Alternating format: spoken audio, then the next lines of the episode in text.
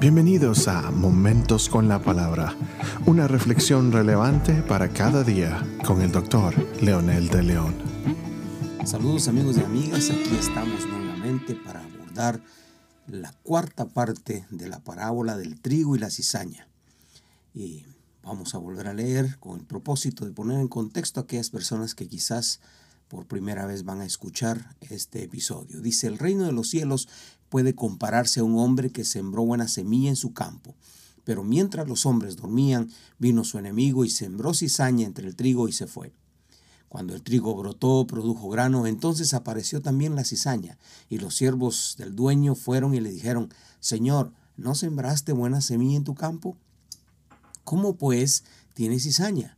Él les dijo, un enemigo ha hecho esto y los siervos le dijeron, ¿quieres que vayamos y la recojamos? Pero él les dijo, no, no sea que al recoger la cizaña arranquéis el trigo junto a ella. Dejad que ambas crezcan juntos hasta la siega, y al tiempo de la siega diré a los segadores, recoged primero la cizaña y atadla en manojos para quemarla, pero el trigo recogedlo en mi granero.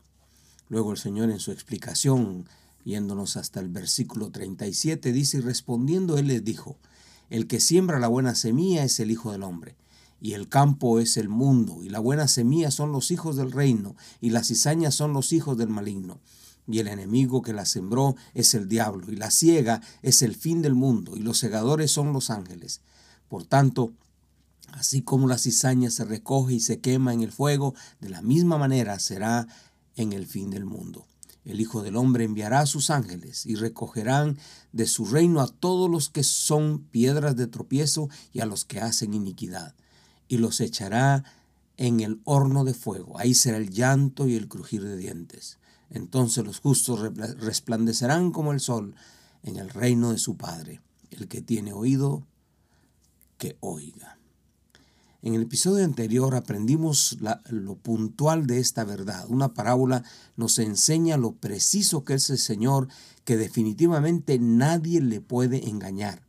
Mientras la iglesia esté en la tierra y el Señor no mande a sus ángeles a cosechar o a cegar, como dice la parábola, muchos pueden seguir engañando con disfrazarse de buena semilla. Otros pueden seguir dañando a otros seguidores. Otros pueden seguir sus iniquidades, pero el que llegará al el tiempo, por supuesto que sí, llegará. Este pasaje también nos enseña que es el Señor el que juzga. No somos llamados a etiquetar a nadie. No debemos juzgar por las apariencias. Hay muchos que han llegado a las iglesias con el propósito de dañar o convencer a todos los que eh, siguen la fe, que son fieles y tratado de convencerlos para que se desvíen. Pero Dios los toca, los convence y a veces se convierten. Muchas personas que llegan con esa intención a veces cambian. El caso de Pablo de Tarso, por ejemplo, y muchos testimonios de personas que conocemos en tiempos contemporáneos. Son personas que tal vez eran eh, piedras de tropiezo llegaron con un doble propósito, una doble agenda, pero Dios los tocó y los hizo que se, se, arrepintieran de sus pecados. Por eso es que no podemos etiquetar a nadie. Otro tema importante es la iniquidad. Piedra de tropiezo es una cosa e iniquidad es otra. La piedra de tropiezo pueden ser las personas que con su conducta, su manera de llevar la vida cristiana es superficial puede ser un cristiano inmaduro o un carnal, como le llamaríamos en términos de Pablo cuando enseñaba a los corintios. Literalmente significa un tramposo que provocan a pecar, estorban los buenos deseos de la buena semilla a vivir bien y en santidad. Siempre ridiculizan a la gente por su fidelidad, su constancia, o muchas veces los critican cuando les dicen que se van a convertir en cucarachas de iglesia. Pero la iniquidad va más allá de solo una piedra de tropiezo aunque igual serán quitados de la buena semilla y serán echados al horno de fuego, entonces un inicuo es el que vive sin ley. En el contexto es el que ignora a Dios, sus mandamientos y sus preceptos. Este lleva la intención de denigrar a Dios o promover el pecado abiertamente. Son los que quieren iniciar iglesias cristianas liberales, permisivas, o que hablan de automotivación para mantener a los incautos engañados. Y por supuesto, a alguien le interesa que vivamos engañados es al enemigo. Y no dudo que muchas de las cosas que, que hace algunas veces los cristianos de levantar iglesias falsas y religiosas, el enemigo las aprueba porque de esa forma nos mantiene engañados.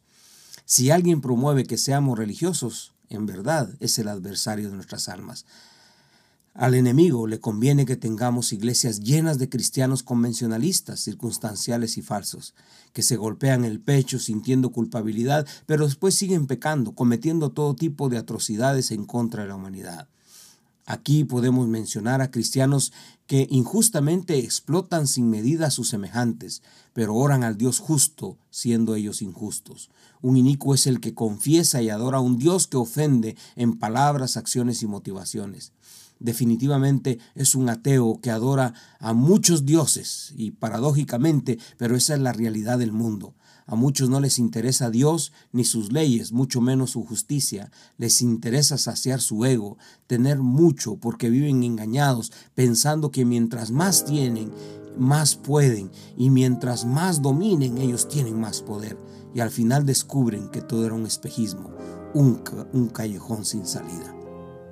¿Qué le parece si ora conmigo y le decimos, Señor, por favor ayúdanos a abrir nuestros ojos y a descubrir la realidad del mundo, las ofertas que el mundo tiene para nosotros?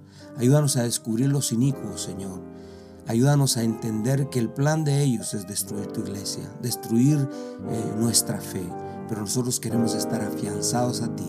En el nombre poderoso de Jesús oramos.